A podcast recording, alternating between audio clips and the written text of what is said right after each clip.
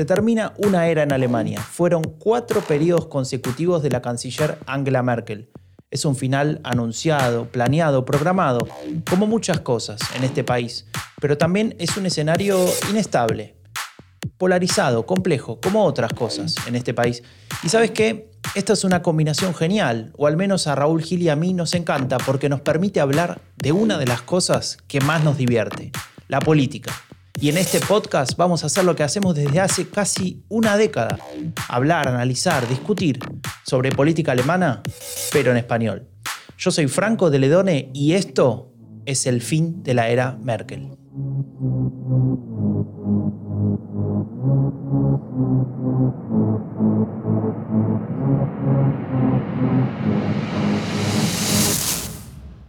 Bueno, bienvenidos al episodio número 25 del fin de la era Merkel. ¿Qué tal, Raúl? ¿Cómo estás? Muy bien, buenos días, Franco, ¿cómo estás? Llevamos 25, ¿eh? creo que es exactamente la mitad de lo que prometimos que íbamos a hacer. Íbamos a hacer 50, bueno, pues ahí vamos, por el camino. Y hoy estoy contento porque vamos a hablar de un tema que hace tiempo queríamos abordar. Hemos tardado un poco, pero bueno, está bien. Es un tema que en nuestros países de origen, en Argentina y en España, está muy presente en la agenda, pero que en Alemania pues no, no está tanto. Eh, y vamos a hablar de feminismo y lo vamos a hacer con una invitada que sabe mucho de ello y tenemos con nosotros a, a Karina Flores. En su bio de Twitter, eh, el de Karina, dice Bildungsreferentin, Project Managerin, Interessiert an Politik, Politik, perdón, Gleichberechtigung, Feministin, Menschenrechte und Umwelt, un montón de cosas. Pero bueno, eh, por resumirlo para los oyentes de No Habla Alemana, ponente de formación, eh, bueno, Project Manager interesada en política, en igualdad y en feminismo, derechos humanos y medio ambiente. Buenos días, Karina, gracias por estar con, nosotros hoy. Hola, ¿qué tal? Me, alegra hoy día poder estar aquí con ustedes, gracias por la invitación. Y bueno, aquí estoy, dispuesta a que compartamos los próximos minutos juntos. Genial. Cree que van a ser minutos, no le avisaste que son horas. Vamos a ver, ok. Igual llegamos a cerca de una hora, pero no más. Bueno, eh, Karina, muchísimas gracias. De, verdad, nos hablas desde, desde Leipzig, ¿no? Sí, estoy, estoy conectada en estos momentos desde Leipzig. Ah, muy bien. Bueno, antes de entrar en la materia, eh, para situar a la audiencia, porque a nosotros ya nos conocen demasiado incluso, cuéntanos un poco de, dónde eres, cuándo llegaste a Alemania, por qué, no sé, cómo está siendo tu experiencia aquí, por qué Leipzig. Un poco una pequeña introducción personal y luego ya vamos con el tema del, del día. Bárbaro, gracias.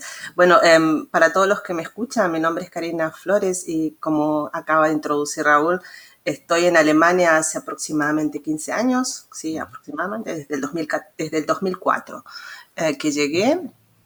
Em, vine realmente por razones em, un poco por trabajo, un poco por estudio, más que nada por estudio pero sobre todo porque después de la crisis en Argentina necesitaba tomar como una especie de sabático, ¿no? Y apenas terminé mi estudio, bueno, quería visitar a algunos amigos y conocer un poco, viajar, como todo el mundo, cuando es joven. Y la única persona que conocían era un grupo de amigos en Alemania, así que bueno, me decidí espontáneamente por Alemania. Ese fue el motivo por el cual, em, digamos que emigré desde mi país y estoy, bueno, no vine realmente a, a Leipzig, sino que llegué un poco a, a Turingia, eso fue mi primera experiencia.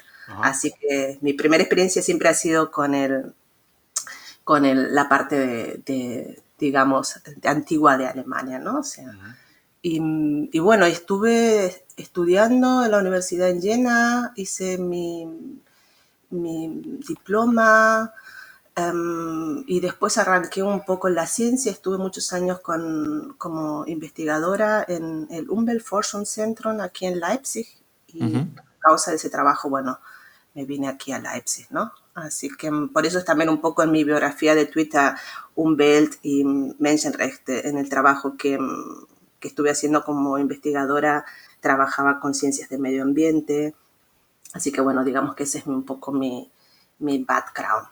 Y hace aproximadamente como cinco años que dejé la ciencia, desde el 2014 que decidí un poco eh, reorientarme, pero también tiene que ver con, las estructuras que hay dentro de la ciencia en Alemania, que depende, digamos, de, de dónde uno viene, de cómo es tu, tu background académico, te permite o no acceder a determinados puestos, ¿no? O sea, claro. lo que tiene una, una, una connotación un poco feminista también y, y bueno, yo creo que eso eh, fue, fue una suma ¿no? de muchos factores, pero hoy por hoy puedo decir que un poco como que uno llegó a, a, los límites de lo que uno puede avanzar, ¿no? Como emigrante, como mujer, como, em, sí, como persona que viene de otro país. Y cuando terminás con esa fase de la academia, ahí es donde empezás a trabajar en el tema del feminismo, derechos de las mm. mujeres, etcétera. Estado, he estado siempre en, en, en,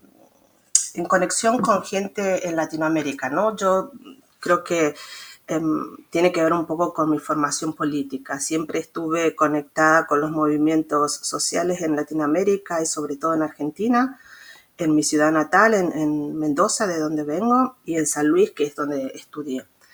Y así, así que eso, ese tema de, la politización lo llevo, digamos, desde hace muchos años. Y más que nada em, tiene que ver con, con, esto del feminismo, porque bueno, en estas estructuras em, científicas hay bastante bastante mm, discriminación, ¿no? Con respecto a quién accede a determinados puestos. Y yo creo que eso me llevó a replantearme, bueno, que si quiero ser parte de esa estructura o no. Claro. Así que bueno, dejé, dejé, digamos, me reorienté y empecé con una pequeña empresa em, y dije, bueno, ¿qué hago con todo el conocimiento que he accedido? Y empecé a hacer em, un poco como, como una especie de laboratorio infantil, ¿no? O sea que mm, es un proyecto que hasta ahora sigue, pero está un poco dormido, donde concipié un poco de workshops y em, formaciones para maestras con respecto a la ciencia infantil, ¿no? Para promover precisamente este tipo de, de conocimiento. Em, em, Karina, eh, ya, que, ya que nos vamos metiendo a poco en este tema de, la cuestión política y en particular del movimiento feminista o de, lo, que de lo que pasa alrededor de, este concepto, para, para, ir un poco más, em, digamos, más cercano a lo que está pasando en Alemania, ¿Vos eh, trabajás en ese tema, eh, digamos, tenés una asociación o estás dentro de algún grupo ya concebido y a partir de ahí realizan actividades, etcétera. Más o menos resumido, ¿qué, qué estás haciendo concretamente en respecto del feminismo? Como feminista no estoy asociada, no estoy en ninguna, en una asociación precisa, ¿no? Trabajo con muchos grupos feministas y tengo, bueno, algunos workshops, algunas referencias, algunos em, eh, conversatorios que, ofrezco y que trabajo en el marco de de la red feminista, pero no estoy en una asociación concreta feminista. Em, también tiene que ver con algunos motivos y cómo se maneja también el feminismo, ¿no? O sea, em, digamos que todavía no he encontrado, digamos, la asociación en la que mi forma de pensar de feminismo eh, lo representa y creo que, bueno, creo que no es necesario, ¿no? O sea... Sí, claro. Capaz que eso tiene un poco que ver em, con, con cómo es este concepto en Alemania, ¿no? Y para eso estuvimos em, ahí hurgando un poco, conociendo, estudiando lo que, lo que pasó hasta ahora. Y, Raúl encontró un, par de cuestiones interesantes, ¿no? Raúl, eh, por ejemplo, de a partir de 1977 cambió algo en Alemania. Sí, bueno, entonces en la República Federal Alemana, entonces eran dos Alemanias, las mujeres hasta 1977 tenían que pedir autorización a sus maridos para trabajar fuera de, sus casas, ¿no? Mientras, mientras que en la RDA, en la, en la antigua RDA, las mujeres pues, bueno, podían llegar incluso a ocupar eh, empleos tradicionalmente masculinos y desarrollar carreras en el campo de, la física o la química, y eso era posible también porque las tareas del cuidado, que aunque como ahora todavía siguen estando a cargo mayoritariamente de las, de las mujeres, se realizaban en, en el sector público de forma comunitaria. Pero ahí también en el 77 aparece la revista Emma, dirigida por Alice Schwarzer, un icono del feminismo en Alemania, y el lema era y, es y, eh, igualdad de oportunidades y restricta igualdad de oportunidades entre mujeres y hombres, ¿no? Y ahí aparecen temas que eran tabú en su momento. Pero bueno, eh, después de este poquito de historia, eh, y bueno, tú eres argentina, conoces el movimiento feminista allí, conoces en, en, Alemania, ¿Cómo ves las diferencias? Que, ¿Cómo está el estado del feminismo en Alemania? Es una pregunta muy amplia, pero bueno, queríamos entrar ya al, a la materia. ¿Cómo, ¿Cómo, lo verías aquí? Yo creo que en estos momentos um, está, bastante, está bastante controverso el tema, ¿no? Yo creo que hay diferentes frontes que uno, que uno puede distinguir dentro del movimiento feminista.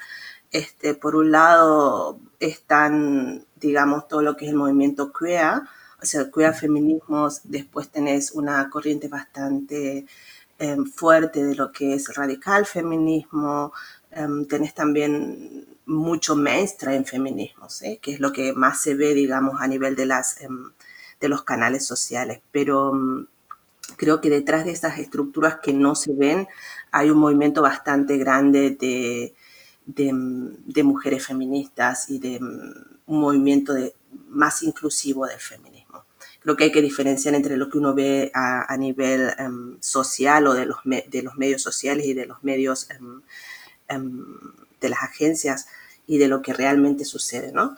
Pero yo lo veo un poco más discrepado, bastante ensolidarizado, por así decirlo. Entre el mismo movimiento, te refieres, dentro del... Tal cual. Sí, claro, que encima... No, no, dale, dale, perdona. Hay dos frontes, ¿no? Que, que, que se diferencian, ¿no? Entre lo que es, eh, como vos dijiste anteriormente, eh, la rama, o sea, la rama del 60, del 70 feminista en Alemania, llega ahora a un punto en el que el movimiento feminista actual del 90 o la tercera ola de, feminismo, como le dicen en Alemania, ¿no? Este, tienen diferencias fundamentales en cuanto a temas que son bastante controversos y discutidos dentro del feminismo, como es el tema de como es el tema de la definición de ser mujer o no. Pero vamos, que en España, por ejemplo, y en Argentina, el movimiento feminista ocupa las portadas de los periódicos en muchas ocasiones y en Alemania es un tema del que no se habla y a veces eh, cuando se saca el tema, ¿no? Llega el lugar común este de Merkel es eine Frau, ¿no? Entonces, bueno, como Merkel es eine Frau, ya no hace falta se acabó la discusión. feminismo, ¿no? Y como que hay un mito en Alemania por el cual se cree que la igualdad entre hombres y mujeres ya, ya fue alcanzada y evidentemente no es así, ¿no? Eh, tiene, en Alemania hay los mismos problemas eh, o, parecidos que, en España o que en Argentina con, temas, por ejemplo, de, la, de la, brecha salarial, del tema de los cuidados, obviamente la violencia de género. En Alemania es un tema que el otro día cuando hablamos por correo, yo te decía, es que usan términos de que en otros países ya están desfasados, ¿no? Como violencia intrafamiliar o como que es algo que solo tragedias familiares o cuando es eh, son femicidios, ¿no? Puros y duros y hay un intento de femicidio cada día en, en Alemania y no es un tema que esté que esté en la agenda. Además, la justicia aquí no, no considera femicidio al que a los que ocurren fuera de los hogares, ¿no? Entonces es es, eh, a mí me, me, parece curioso, eh, por decir algo, la diferencia entre los problemas que existen, que siguen estando, y lo poco que se, que se abordan, y también eh, el tema de que el movimiento feminista en sus diferentes escalas esté tan poco presente en el, en el debate público, ¿no? Exacto. Sí, yo creo, yo creo que eso, eso tiene que ver un poco, como vos dijiste, con la historia que, tiene el feminismo en Alemania. Si bien es, em, está acoplada a la historia del feminismo europeo, em, yo veo diferencias en cuanto a, en cuanto a los otros movimientos feministas que hay en Latinoamérica y que hay, que hay aquí en Europa, que tiene que ver también como, como una cuestión cultural, ¿no? Que uno no lo puede negar. Este, acá en Alemania no hay una, no hay una, no hay una cultura, por ejemplo, del paro, como lo conocemos en muchos países de Latinoamérica, ¿no? Y como lo vemos también eh, históricamente desde el 2016 en Argentina, ¿no? Lo que pasó con, con el movimiento Argentina que desde el 2015 en adelante em, hubo una especie de expansión y de explosión, ¿no? Las mujeres fueron a la calle. Eso no existe, o por lo menos poco, en Alemania. Yo creo que viene a partir de este, hace dos años más o menos, muchos grupos feministas se están organizando internamente.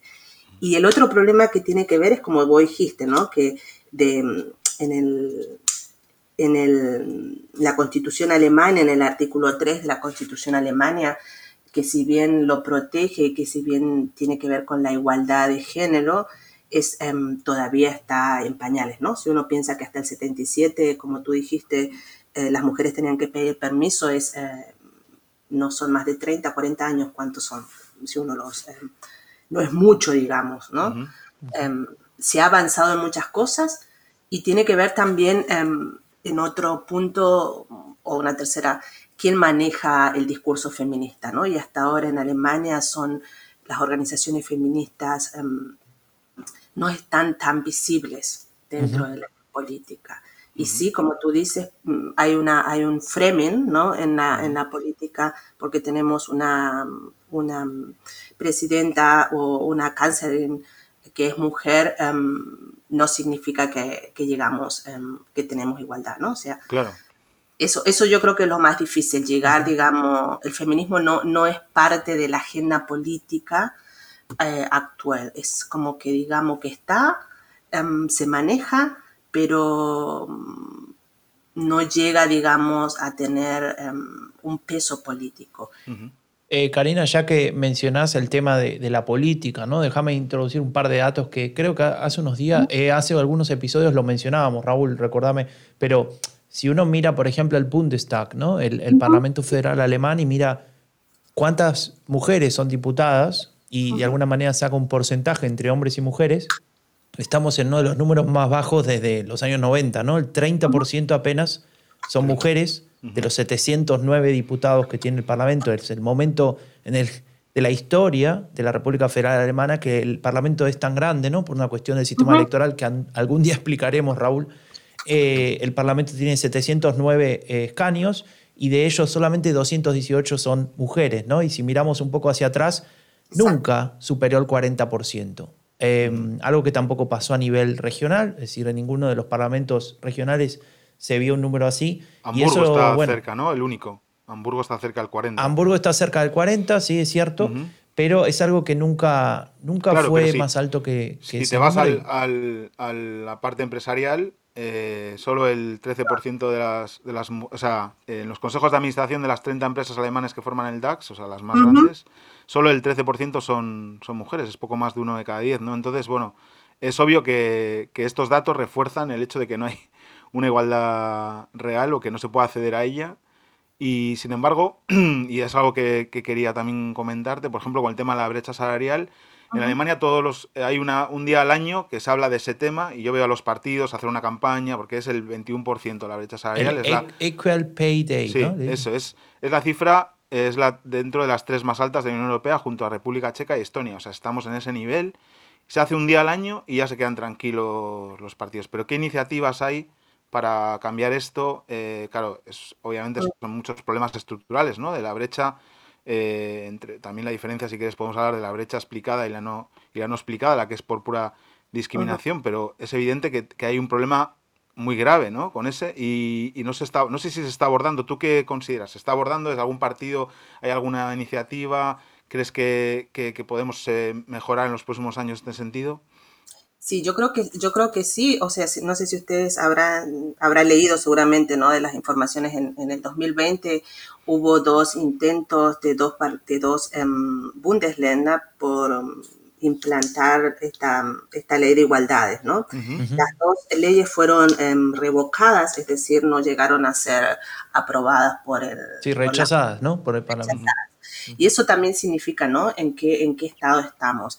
O sea que hay, hay, hay una tendencia de llegar a, a, a esta igualdad, ¿no? Pero yo creo que lo más difícil es, como lo que tú mencionaste, la discriminación estructural. Y la discriminación estructural hay que diferenciarla en qué parte, ¿no? O sea, si uno, como tú dices, el 31% de las mujeres em, ocupan, digamos, en el Parlamento en Alemania, es catastrófico, ¿no? Si uno lo ve, de los 700 son nada. 51 mujeres tiene el CDU, eh, el SPD tiene 67 mujeres en el Parlamento, después está el, el AFD con 9, que es de terror, ¿no? O sea, uno de los, uno de los em, partidos políticos con menos mujeres. Y después viene, bueno, los de izquierdas y, y, los verdes con 37 y con 38 mujeres en el Parlamento. Muy poco. O sea que tiene uno que tiene que pensar cómo son las estructuras que están debajo de este, de este sistema que no permiten que las mujeres lleguen.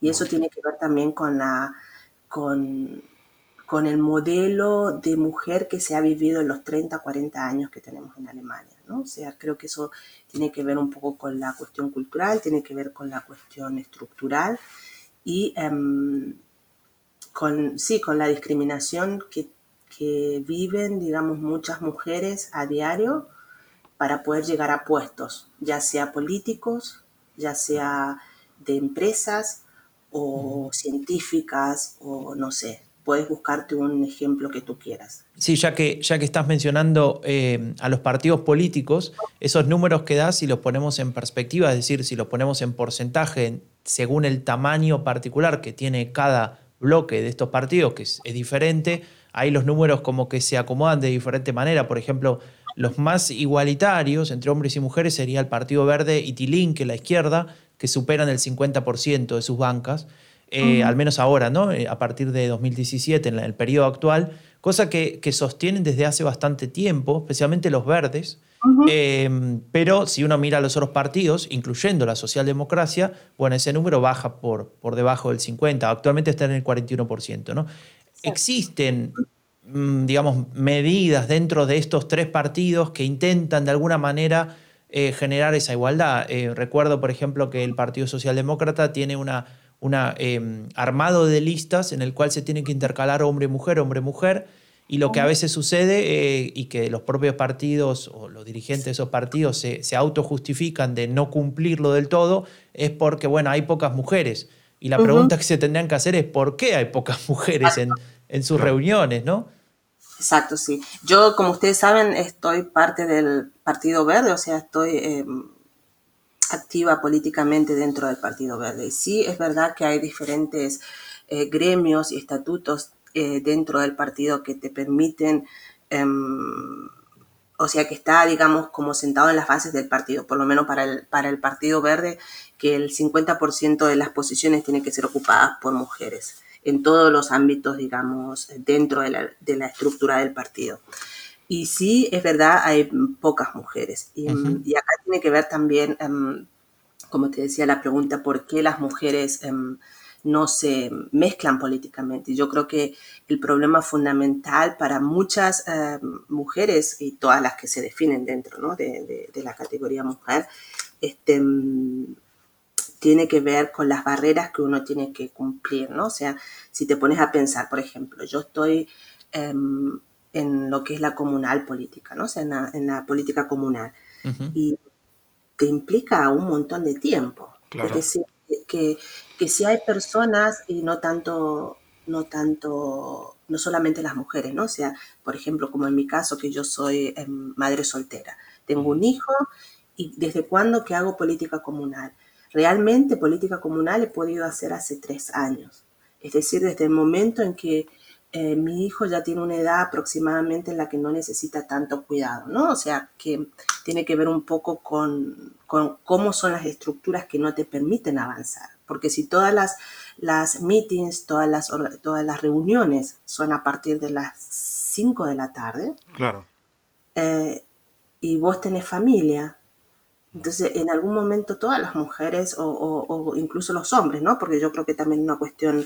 Em, también de los hombres, este, llegan a, ese, a esa brecha de tener que decidirse, bueno, ¿qué hago? ¿Voy a la reunión política del barrio o tengo que darle de comer a los críos aquí que están sentados? Bueno, tampoco tienen que comer todos los días, ¿no?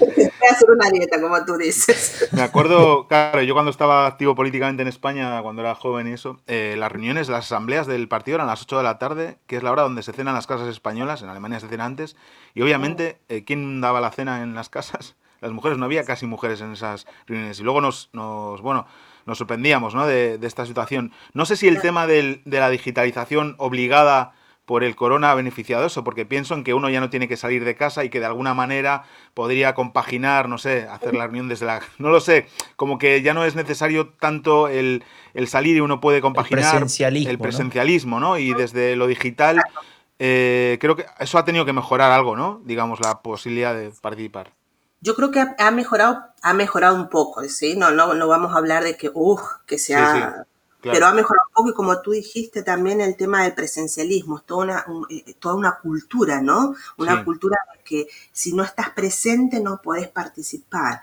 Y eso yo creo que, que son como, eso, eso, es parte de esa estructura discriminatoria que hay, ¿no? y, y, se ve en todas las líneas, desde la política comunal hasta las investigaciones, hasta las ciencias eh, de investigación, ¿no? Hasta los eh, institutos de investigación que tenés en los departamentos los jefes que son mayoritariamente hombres y son los que determinan si una meeting es a las 3 o a las 5 o a las 6 de la tarde. O sea que esa, esa, esa barrera la ves eh, en todas las estructuras sociales. Sí, con la digitalización, desde que estamos con Corona, hay una especie de mejoramiento. Pero si uno ve también la parte de digitalización, de digitalización en Alemania, todavía estamos en pañales, ¿no? O sea... Oh, sí, eso es obvio, sí. Acá en, en, Sajonia y en, en Leipzig, recién hace dos meses o tres meses atrás, que estamos que el Parlamento, digamos, de la ciudad de Leipzig em, dio, digamos, el veto para poder realizar las, em, las meetings, digamos, online, ¿no? Porque si no, era hasta en forma de presencia. y, y, el problema está que cómo se, cómo se elige, ¿no? Cómo se, cuando uno toma decisiones dentro de estas pequeñas organizaciones parlamentarias, este, tenés que decidir en forma mayoritaria, tenés que votar, o sea que es todo un sistema que todavía está en pañales. Tiene que, ver, tiene que venir, ahora en Sajón están, eh, van a reformar, digamos, la ley comunal, em, así que yo creo que van a haber algunas modificaciones que van a permitir que, em, que esta digitalización avance y quizás con ese avance de la digitalización eh, existe una mayor participación de, quizás de, mujeres, sí. Eso esperamos. Para eso necesitamos una mejor conexión a Internet en toda Alemania, pero ese es otro tema para otro episodio. Hablas, estamos hablando mucho de participación política y has comentado que estás muy involucrada en los verdes. Eh, quería preguntarte, claro, eh, a nivel de, toda Alemania, eres mujer, migrante, madre soltera y del este, o sea, cuatro grandes discriminaciones, o sea, cuatro... Para, para, para, ponerle otra arriba, yo creo que eso también eh, hace, hace un poco, digamos, em, mi perspectiva ¿no? dentro, de la, dentro de la estructura política, no solamente como tú dices, como madre soltera, sino que también eh, soy lesbiana y soy migrante y todo este tipo de connotaciones y de interseccionalidad que hay dentro de las eh, personas y dentro del sujeto político, creo que te hacen ver de otra manera distinta, digamos, em, o por lo menos e, e, el, ángulo ¿no? en el que uno observa los temas. ¿Y te sientes cómoda en los verdes? Digamos, eh, ¿has encontrado ahí tu sitio? Cuéntanos un poco cómo ha sido ese camino, qué estás haciendo. Mm la, la decisión de, llegar a la política tiene que ver también de que uno, bueno, cuando uno está mucho en el activismo político es una diferencia, ¿no? Entre hacer activismo político y ser, hacer política real. Y me decidí mm, hace como dos años y medio atrás que dije, bueno, este es el momento adecuado de, ingresar a la política y tiene que ver también em, porque tengo el privilegio que muchas personas y muchos migrantes no tienen, sobre todo migrantes que vienen de, de, otras ciudades que no sean, que no sean europeas, em, de tener un una doble ciudadanía, ¿no? O sea, en el 2014 o 15 decidí hacer la ciudadanía alemana y, y, bueno, eso como ciudadana alemana te permite participar. Claro. Y yo creo que eso fue también un proceso de crecimiento. Y desde el 2018 que dije, bueno, es el momento adecuado de, de saltar a la política y de, y bueno, de dejar un poco el marco teórico y crítico de, lo que es el activismo político y, decidir eh, trabajar en las estructuras, que es lo más difícil, ¿no? Porque yo creo que esa es la diferencia entre el activismo político y, trabajar políticamente. Así que bueno, me decidí por los verdes precisamente porque, bueno, siempre he estado un poco más afín, digamos, a lo que es... Em, todo lo que es el tema de Umbel, todo lo que es el tema de ciencias ambientales. Y, pero más que nada también tiene que ver con, con, lo, con las experiencias que tuve en los otros partidos políticos, ¿no? O sea, no tanto en el CDU ni en el CPD, pero también un poco con el partido de izquierda, que es donde es lo que más conocía. Y creo que las estructuras de los verdes me permitían en el 2018 eh, un poco más de mm, soberanidad y sobre todo de participación activa. Creo que dentro de las estructuras políticas hay tanta discriminación como dentro de cualquier otro claro. Y más sobre todo cuando es migrante, ¿no? O sea, em, yo creo que más abiertas, ¿no? Las de los verdes, digamos. O sea, el DILIN que viene de la tradición marxista-leninista y esos partidos tienen esas estructuras férreas del Politburo y todo eso que, bueno, yo lo conozco bien también y es complicado. Hmm. Exacto, un poco más, o sea, no, no, no, digo que, o sea, yo, yo me defino dentro también, dentro de lo que es la estructura verde, digamos, en, una parte más progresiva, ¿no? O sea, yo he participado en Argentina también de lo que se dice partido de izquierda, o no sé, partido radical, se llama en aquel entonces. Y mm, yo creo que tengo una, creo, tengo una formación política que es un poco de izquierda, ¿no? Y mm, dentro de este partido verde em, vi por lo menos las estructuras un poco más abiertas y no tanto este estigma de, de ser el migrante que se, que se acomoda a las estructuras, ¿no? Porque ese es todo un tema. Cuando sos migrante, cuando te interesas por política, em, hay toda un, una connotación que parece ser que solo puedes hablar de política cuando hablas de políticas migratorias. Ya. Aburrido. Y eso yo como que em, lo vi muy fuerte dentro del partido de izquierda y no tanto dentro del partido de, de, los verdes. Así que bueno, me decidí por ahí y me apoyaron en el 2019 para ser parte de la, mm, o sea, para postularme dentro del, del, del, Parlamento aquí de Sajonia, de, mm, de Leipzig, perdón. Y bueno, no, no entré en el Parlamento, pero tuve dentro de lo que es mi barrio bastante apoyo, ¿no? Y estoy dentro de lo que sería el, consejera de barrio, no sé cómo le dicen en otros, en España, bueno, eh, estoy como consejera de barrio, ¿no? O sea, ocupo, digamos, un pequeño puesto dentro. ¿Y cuáles serían los, los siguientes pasos y qué temas te gustaría, digamos, llevar a la política por tu experiencia personal? ¿De qué quieres hablarle a los ciudadanos alemanes? Yo creo que uno de los temas que más me moviliza, bueno, es el tema de feminismo, el tema de igualdad de, género, es, eh, son temas que bastante me llevan. Estoy bastante como referente en el tema antirracismos y discriminaron, así que bueno, ese tema de, me interesa bastante y, es parte del trabajo que hago, ¿no? Con lo que gano mi dinero eh, como referente política. Así que bueno, esos son dos temas que, que me interesan mucho y me interesa también, por supuesto, todo lo que es la participación política de, de migrantes. Y yo digo precisamente uso muy, en forma muy bebús, en forma muy consciente, participación política, o sea, mm, política participación en, en alemán, y no uso Teilhabe, ¿no? porque creo que hay una diferencia concreta entre esos dos términos, que uno es más pasivo y el otro es más activo. y, mm, y, bueno, más que nada la, la visibilidad ¿no? y la diversidad de de personas que participan en el Parlamento. Yo creo que Alemania tiene un grupo muy grande de migrantes y esa, esa mm, cantidad de personas que viven acá y que no, que no, tienen, una, no tienen un acceso directo a, la política o no están representados políticamente, es necesario cambiarlo, ¿no? no puedo hablar por todo, ¿no? Pero porque eso no sería lo correcto, pero creo que eso es lo que mi motivación intrínseca, ¿no? La participación activa y la visibilidad de que hay otras, em, otras formas de, poder participar en forma política. Eh, Karina, una, una, pregunta. Vos bien sabés que este podcast eh, fue bautizado como el fin de la era Merkel, con, una, una eh, ayudita del amigo Andreu Jerez, y que lo viene repitiendo desde hace 170 años.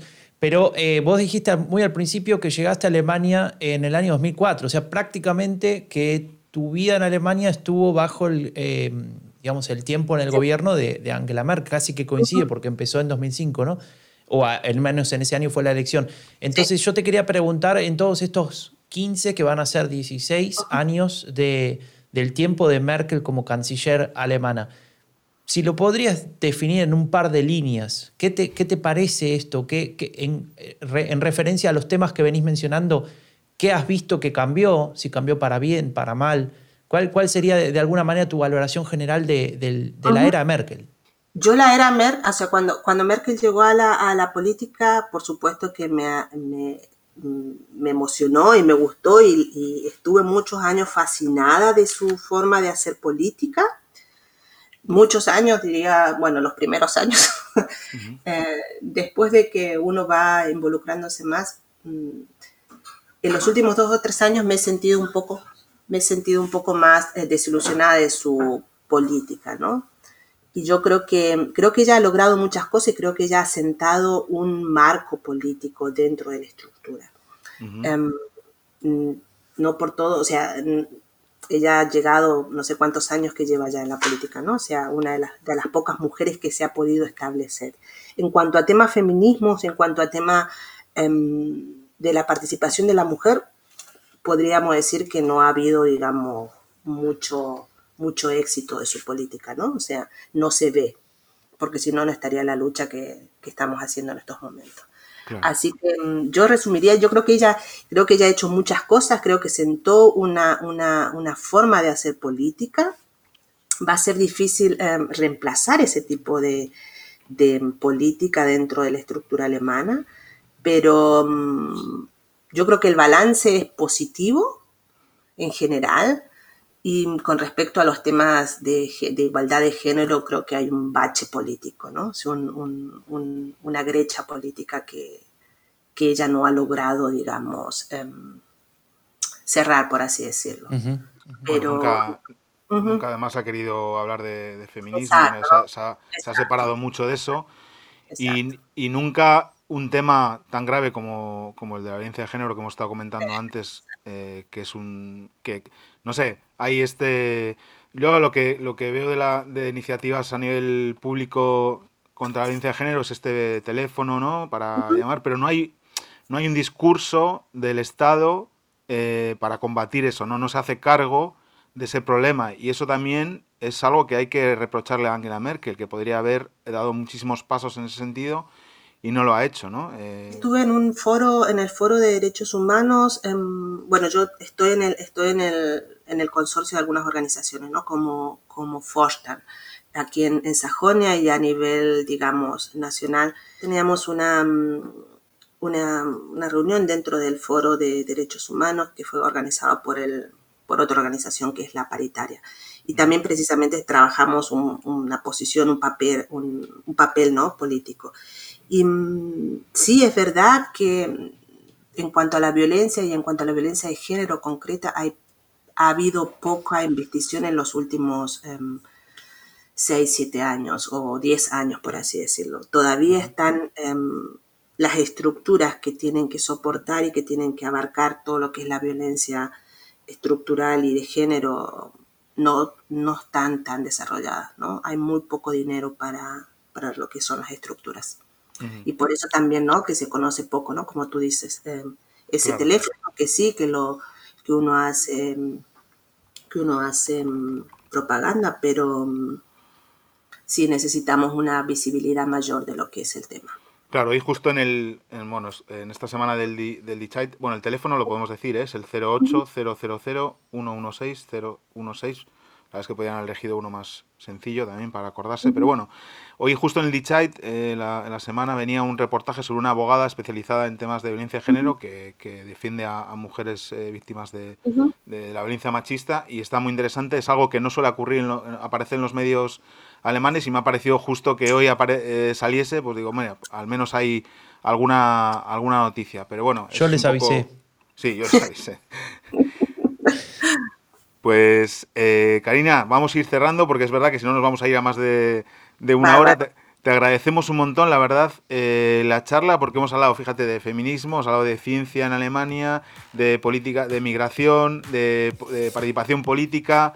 Eh, te, damos, te deseamos mucha suerte en, el periplo con, con, los verdes. Esperamos poderte que nos representes en algún momento en alguna institución, el Bundestag, donde sea, y la verdad es que te damos las gracias por, dedicarnos este rato en el podcast del fin de la Merkel. Muchas gracias. Eh, Muchas gracias a ustedes también por haberme invitado y bueno, como siempre, si necesitan información, ya tienen mi correo, ya tienen mis, eh, mis datos, llámenme. Este, estoy bastante conectada con, con, alguna gente política, así que bueno, em, yo creo que, que, es necesario siempre ser solidario entre, entre la gente que, que nos escucha y que, y que bueno, para llevar, a, para llevar juntos, digamos, em, la visibilidad y, la, y la, los derechos, digamos, que tenemos como, como migrantes em, que hemos decidido vivir en este país. Genial, luego pondremos en la nota tu Twitter por si algún oyente hoy, algún oyente te quiere seguir y compartir también debates contigo. Y nada, es hora de despedirnos. Nosotros nos vemos en una semana. Eh, muchas gracias por estar ahí, por los mensajes, por el feedback y recuerden, eh, suscríbanse a Spotify, Apple Podcast, dejen una valoración y cuídense mucho en este tiempo de pandemia. El fin de la era Merkel es un podcast producido por Rombo Podcast. Si quieres saber más sobre política alemana en español, Visita Elecciones Alemania o síguenos en Twitter.